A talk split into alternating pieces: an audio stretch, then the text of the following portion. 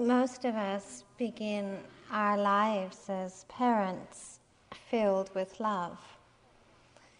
Certainly, that first moment of greeting your child is one of the most miraculous moments that it's possible to know in this life.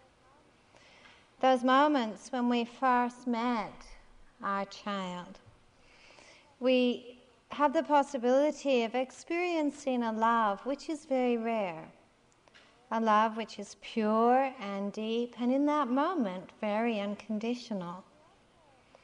We also, I feel, begin our lives as parents frequently filled with ideals. Ideals and love are free, are companions. Most times in our lives, are companions. And there is nothing, I feel, amiss or strange in that match. When we love someone deeply, we want to protect them from harm. We want to care for them, to nurture them. When we love someone deeply, we want them to be safe, we want them to be filled with happiness. In many ways, ideals for us are a way of seeking for avenues or forms that can actually embody or express the love that we feel. In this life that we live, we can have so many ideals. Ideals about ourselves as parents, the kind of life we would like our children to experience, Sometimes we have ideals about our children, the kind of people that we would wish them to be. I personally don't feel that these ideals are in themselves, are intrinsically in any way negative or destructive or saturated with demands or expectations. Ideals are a very big part of meditation. If we look at the way and what motivates us in a path of meditation, Think of what when we do loving kindness practice, we wish for all beings to be free from suffering. We wish for all beings to be filled with peace, to be happy, to be at ease in the world. It's an expression of our heartfelt wishing for what might be. Logically, rationally, it doesn't make any sense. And yet, that very expression evokes something within our own hearts, evokes a sense of dedication about what may be possible. In any spiritual path, any path of deepening, vision is something that is very fundamental, it's very essential. Apart from vision, what else leads us to reach for greatness of heart or spirit? What else leads us other than vision, to try and bring about change in ourselves, to try and bring about change in our world. Somewhere we sense that that is possible. Vision or a sense of longing is an intrinsic facet of every spiritual path. We are moving towards, reaching towards what is possible for us. And in very real ways, that sense of longing for what is possible is the mother of faith and effort. It is the mother of commitment. Without it, without that sense of vision or sense of possibility, we wouldn't be inspired to reach for anything, and most likely very little would change. When we look at a spiritual path, and a spiritual path is something bigger than just what kind of meditation we do or what, how much we practice. But if we look at a spiritual path as seeking for a way to understand what is true, seeking for a means to live a noble and sacred life, if we look at a spiritual path as something which is really in the service of wisdom and compassion, then I think it is very clear to us that a spiritual path must embrace every area of our lives, our inner life, but equally, a spiritual path needs to embrace our life at play, our life at work, our life in relationship, and our life as parents. There's a story of a rather infamous meditation teacher who was uh, a spiritual teacher who was filled with opinions about everything. And one day that teacher met a hermit who was actually pretty silent and didn't have much to say. And the master, the spiritual master, said, I have no tolerance for those who use their children as an excuse for not practicing. And the hermit said, I have no tolerance for those who use their practice as an excuse for not parenting. I find myself that I have less and less patience with this word integration. You know, this is, becomes a very charged word, certainly in this tradition. You know, we have to learn to integrate. When we speak about integration, it is so often carrying this implication that when we sit in meditation or when we do walking meditation, we're doing the real work. We're seriously involved in a spiritual practice and a spiritual path. And that at some point, we have to leave that very real work and return to the world. Return to the real world, it's sometimes called. And in doing, returning to the real world, we must somehow try to maintain what we did on the cushion. We have to try and make it last, a very frustrating task. We speak about integrating our practice into work and relationship and families, but the moment that we begin to think in this way, we are giving a solidity to a division.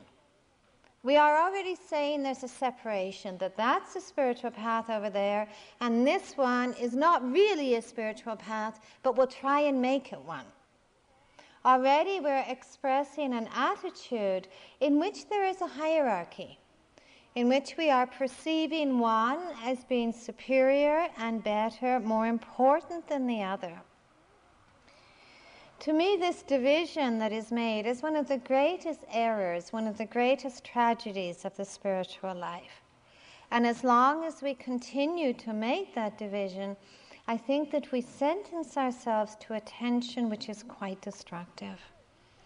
Some people even come to believe that if I practiced more, if I had more time on retreat, if I had more time in meditation, that somehow this time is going to magically heal my life.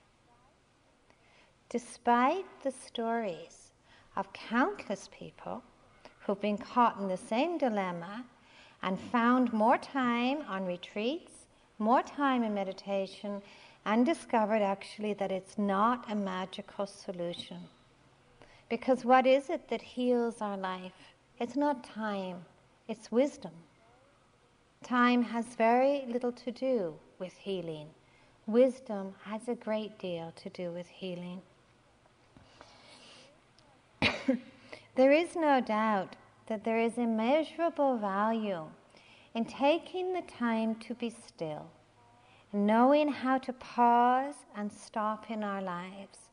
But what is it that actually makes that time valuable? Many of you have been on retreats. What happens on a cushion? What is that journey we make on a cushion? Essentially, when we sit on a cushion, we find that we have one moment at a time one moment at a time that invites us to see clearly, to learn how to let go, to learn how to befriend the moment, to learn the, the gift of allowing. What happens on a cushion is we have one moment at a time that invites us to forsake the path of harm, to forsake the path of judgment, of greed, of anger, of hatred. We have one moment at a time on a cushion that invites us to travel new pathways in our lives the pathways of forgiveness, of acceptance, of compassion. On a cushion, we have one moment at a time that invites us to distinguish between what is a practice of confusion and what is a practice of wisdom. I hardly think that this invitation is geographical. It is not confined to a particular place or time. The nature of our lives is that one moment follows another moment, offering us an invitation that is no different than the invitation that is offered to us on a cushion. Perhaps we are actually not that far away from a spiritual practice. You know, there's that, that kind of timeless story of, of the fish swimming in the ocean. And it swims all over the ocean, asking all of the other fish, you know, can you tell me the way to find the ocean? You know, where is the real ocean? I need to find the ocean. Can you give me directions? And all of the other fish would say to this fish, But this is the ocean. And the fish would say, No, this is just water. How far away are we from a spiritual practice?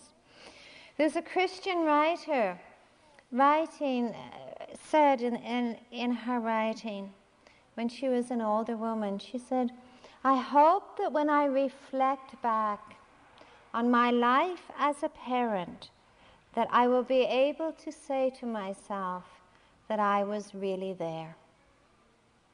That I was really there. Spiritual practice is actually concerned with really being there. On our cushion, on our, in our lives, we encounter again and again that very simple invitation be present, be awake, wholeheartedly, fully, mindfully. That when we can do this, then we can open to each moment as our teacher. And part of being there, part of being awake, is also being able to forgive ourselves in those moments that we flounder and to have the willingness to begin again. Happiness is a big part of meditation practice. And usually we think of happiness as being the result of what happens from our practice. But it is true to say that happiness is actually a prerequisite to deepening a meditation practice. Not the happiness of being high or elated or excited, but the happiness of a contented heart that is expressed in a willingness to welcome each moment. It's a very rare person who begins a, a meditative practice feeling that they're perfectly happy, totally satisfied, totally delighted with all things as they are. If they felt this way, they might say, I wouldn't even begin to meditate. But there is a different quality of happiness, which is about openness and the contentment with what is. We see, all of you who have sat before, know very well that when we sit on a cushion, we bring all of our demons with us. We bring our demons of struggle and battle. We bring our demons of anger and aversion. We bring the demons sometimes of our histories and our cravings. We also learn that as long as we struggle or reject our demons, they follow us. They follow us everywhere. We are married to them. There is little happiness to be found when we can't be at ease with what is. Instead, we always think, you know, there's going to be a better moment to be awake. There's going to come a moment later to be mindful and present after my demons have disappeared, after I've got rid of them or transcended them. Then I'm going to find happiness. I think in meditation practice, we actually discover that this tension is not necessary. One of the greatest arts of meditation is learning how to welcome what is without prejudice. Our greed, our anger, our resistance, we say welcome with a mindful alertness.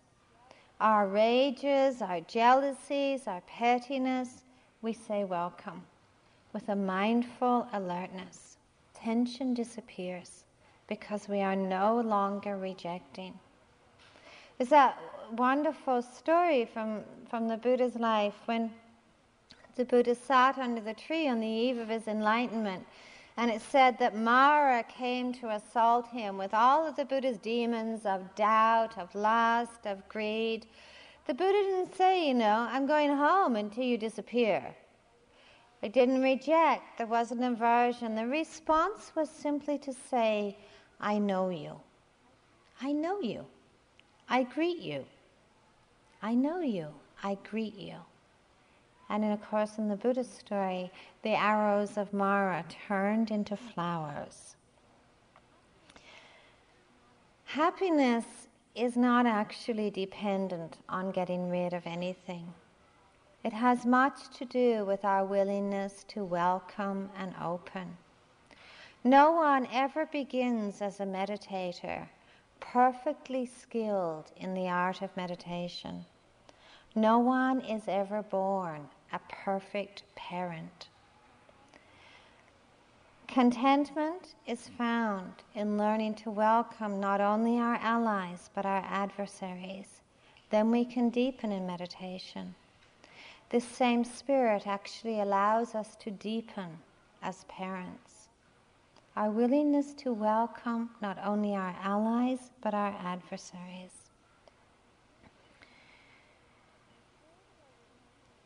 Until we are willing to do this, I think we are always in a position of feeling that we must postpone wisdom or postpone happiness or to follow perhaps, you know, that more traditional Asian path, you know, where you have these phases in your life, you know, where first you're a child yourself, then you grow up, you're a student, you marry, you have children, and then after all that is done with, you leave home and leave, have a spiritual life.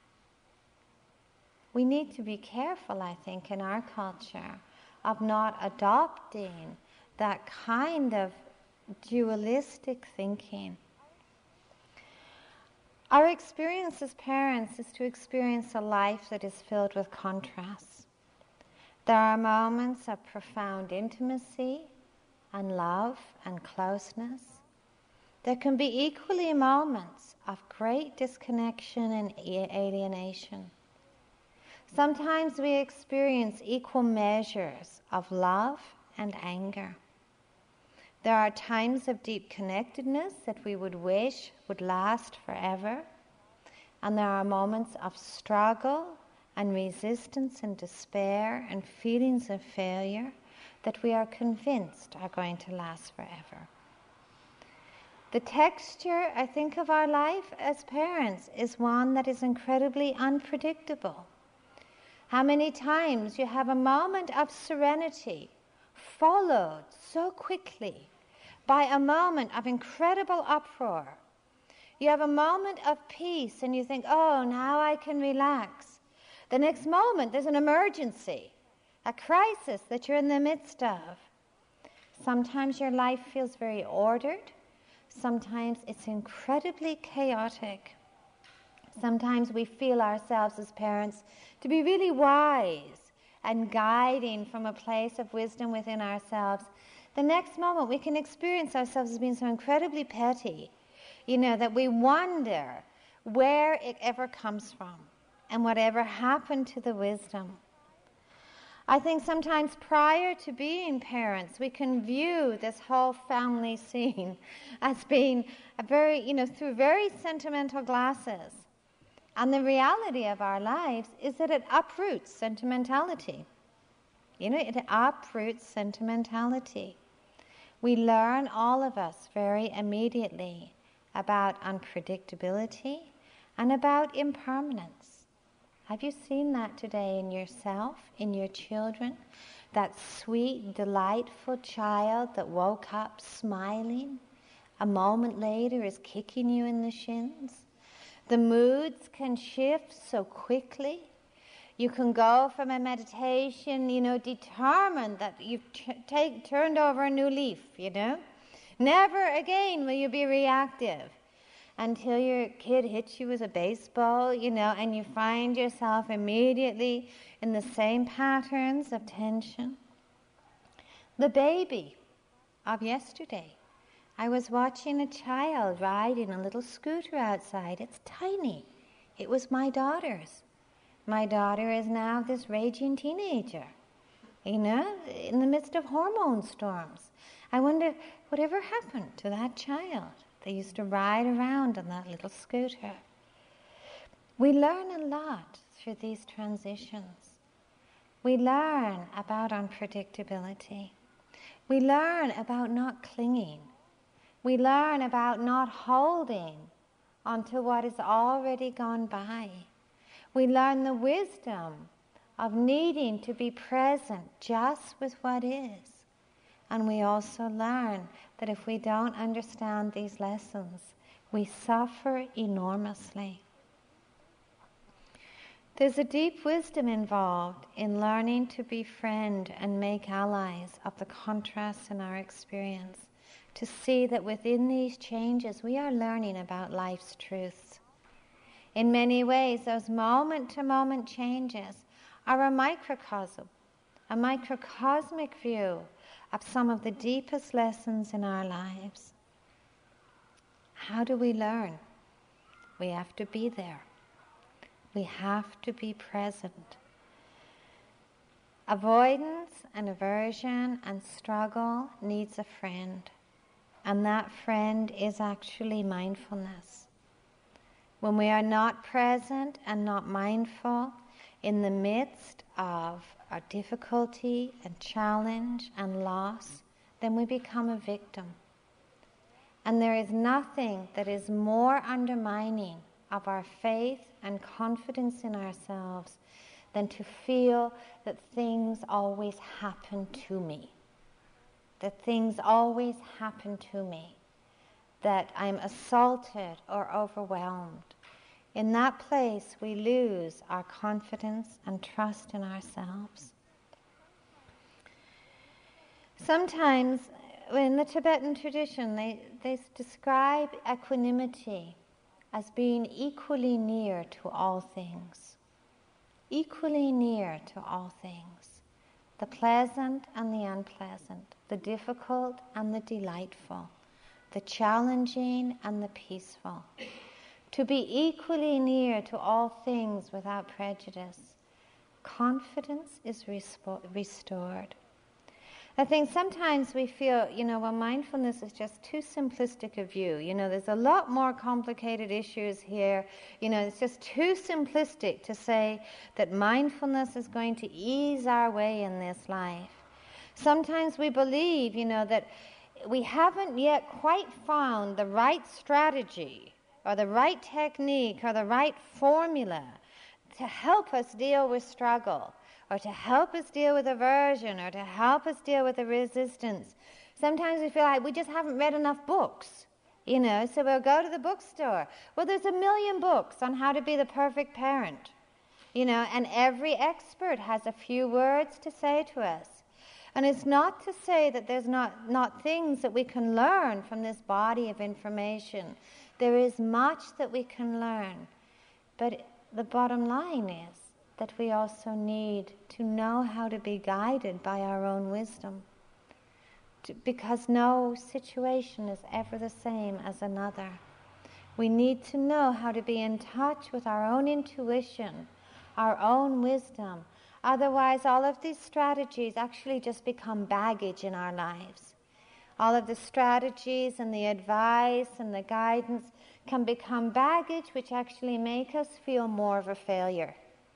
You know, I'm obviously just not doing this technique right. You know, I haven't got the right right formula yet. What allows us to be guided by our own wisdom is being present. Mindfulness is something that is powerful and transforming. And its aim, you know, mindfulness is not about going slowly. Everyone who's ever done retreats knows you can be as mindless going slowly as going quickly. Mindfulness is about being awake, and mindfulness is really concerned with communion, with oneness, with being close to the moment. That is the concern and the service of mindfulness to know how to cultivate communion, to know how to turn towards the difficult rather than away from, then mindfulness heals us because it frees us of division. There isn't actually anything very complicated about mindfulness. Sometimes what is complicated is remembering to be mindful. This is the hardest part, is remembering to be awake, remembering to be present. It's so easy to forget to be mindful. It is so easy to get lost in our thoughts about the future, our anxieties about the future, our memories of the past. And I think, especially in this group, what is so easy for us is to get lost in busyness. The reality of probably all of our lives, unless you're very rare, is that there is an, a bottomless well of unanswered needs, of things that need to be responded to, of things that need to be completed. But I think what is really important to remember is that busyness is a state of mind and not a description of reality. Busyness is truly a state of mind and not a description of reality. Busyness and anxiety are very close. Anxiety and busyness, the overloaded mind, always makes us want to jump into the next moment to be ready for the next moment, to jump into the next thing that needs doing, even though we haven't fully completed where we are. And yet, does any of that anxiety, any of that thinking actually help us in our lives? You know, Buddhadasa was once asked to describe the world. He, he said, you know, come up with a description of the world. And Buddhadasa said, lost in thought lost in thought. Isn't that easy for us just to be lost in thought?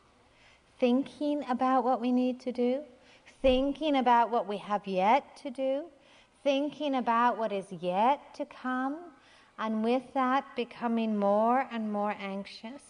And what happens? We, learn, we neglect where we are. We neglect where we are. This moment that we're in right now is the next moment's personal history. It's the history for that next moment. If we live in this moment in a preoccupied, anxious, obsessive way, we are creating a state of mind that we carry into the next moment we meet. If we live in this moment with a willingness to be simple, to let go, to be present, this is also what we carry into the next moment to read you a, a Buddhist story. There was once a couple of acrobats. The teacher was a poor widower, and the student was a small girl named Maida. The two of them performed in the streets to earn enough to eat. They used a tall bamboo pole, which the teacher balanced on the top of his head while the little girl slowly climbed to the top. There she remained balanced while the teacher continued to walk along the ground. Both of them had to devote all of their attention to maintain perfect balance and to prevent an accident. One day, the teacher instructed the girl Listen, Maida, I'll watch you and you watch me to prevent an accident from occurring. Then we'll be sure to earn enough to eat. But the little girl was wise and answered, Dear master, I think it would be better for each of us to wash ourselves. To look after oneself means to look after both of us. That way, I can be sure we will avoid any accident and we'll earn enough to eat. I think sometimes that kind of position is misunderstood. Sometimes I think we feel selfish about caring for ourselves. Or perhaps we feel it's of less priority than caring for another. But isn't it true that when we don't care for ourselves, we also don't know how to care for another very well? Mindfulness is not something that is magical. Intention is actually the life of mindfulness. All of you have ever done a retreat before know, and probably you've experienced it today. There's a lot of different journeys you can make while you're sitting on a meditation cushion. You know, you can look like the perfect yogi In a perfect posture, you look like a Buddha statue. Inwardly, you can be planning a shopping list, planning a dinner party, going shopping. You know, you can be remembering your childhood memories. You can be replaying tapes that you've played a thousand times before, and all the time you look like a perfect yogi. We also know that there's another journey we can make when we sit on a meditation cushion, that we can really dedicate ourselves to being awake, to listening inwardly, to learning how to let things be, to learning how to open, and then that journey on a cushion is liberating. The power is not in the cushion, the power lies in our intention. This is equally true in our lives. What difference would it make when you go to play with your children? That that playtime is not a time where you're divided, thinking about when is this going to be over so that I can go and do something else. But that playtime, and, and that it's not a rehearsal for another moment, but that playtime is approached wholeheartedly that when we are there, we are fully there. There is nothing to do in that moment but to play, to listen well, to speak well, to act with care. What difference would it make if we approached washing our dishes in the same spirit that we approached coming to sit? That this is not just a mundane activity that means nothing, but that we go with a spirit of reverence a spirit of taking care of that moment. What difference would it make to bring a clearer sense of intention to our lives? To know when we are lost and to know how to return, to know really how simple it is to return. A question of remembering. Returning is just the next step away, it's just the next breath away. Returning is made incredibly difficult by being judgmental. Returning is made very simple by being accepting and forgiving. forgiving. To really, I would really suggest here in these days together that we really might look at what difference clear intention actually makes. The knowing where we are, knowing why we are there, knowing what it means to be fully present. Perhaps we understand in that that we don't have to wait for a perfect moment to be awake, but that the moment that we're in is the most perfect moment to be awake. If we could take a couple of minutes just to sit quietly together, and then it's time for a break.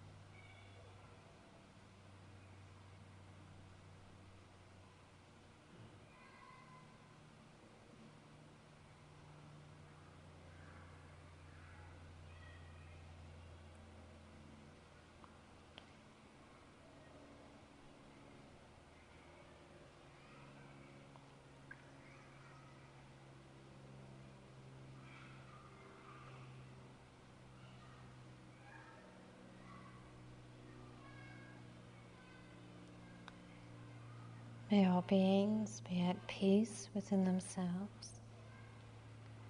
May all beings live in peace with one another. May all beings live in peace.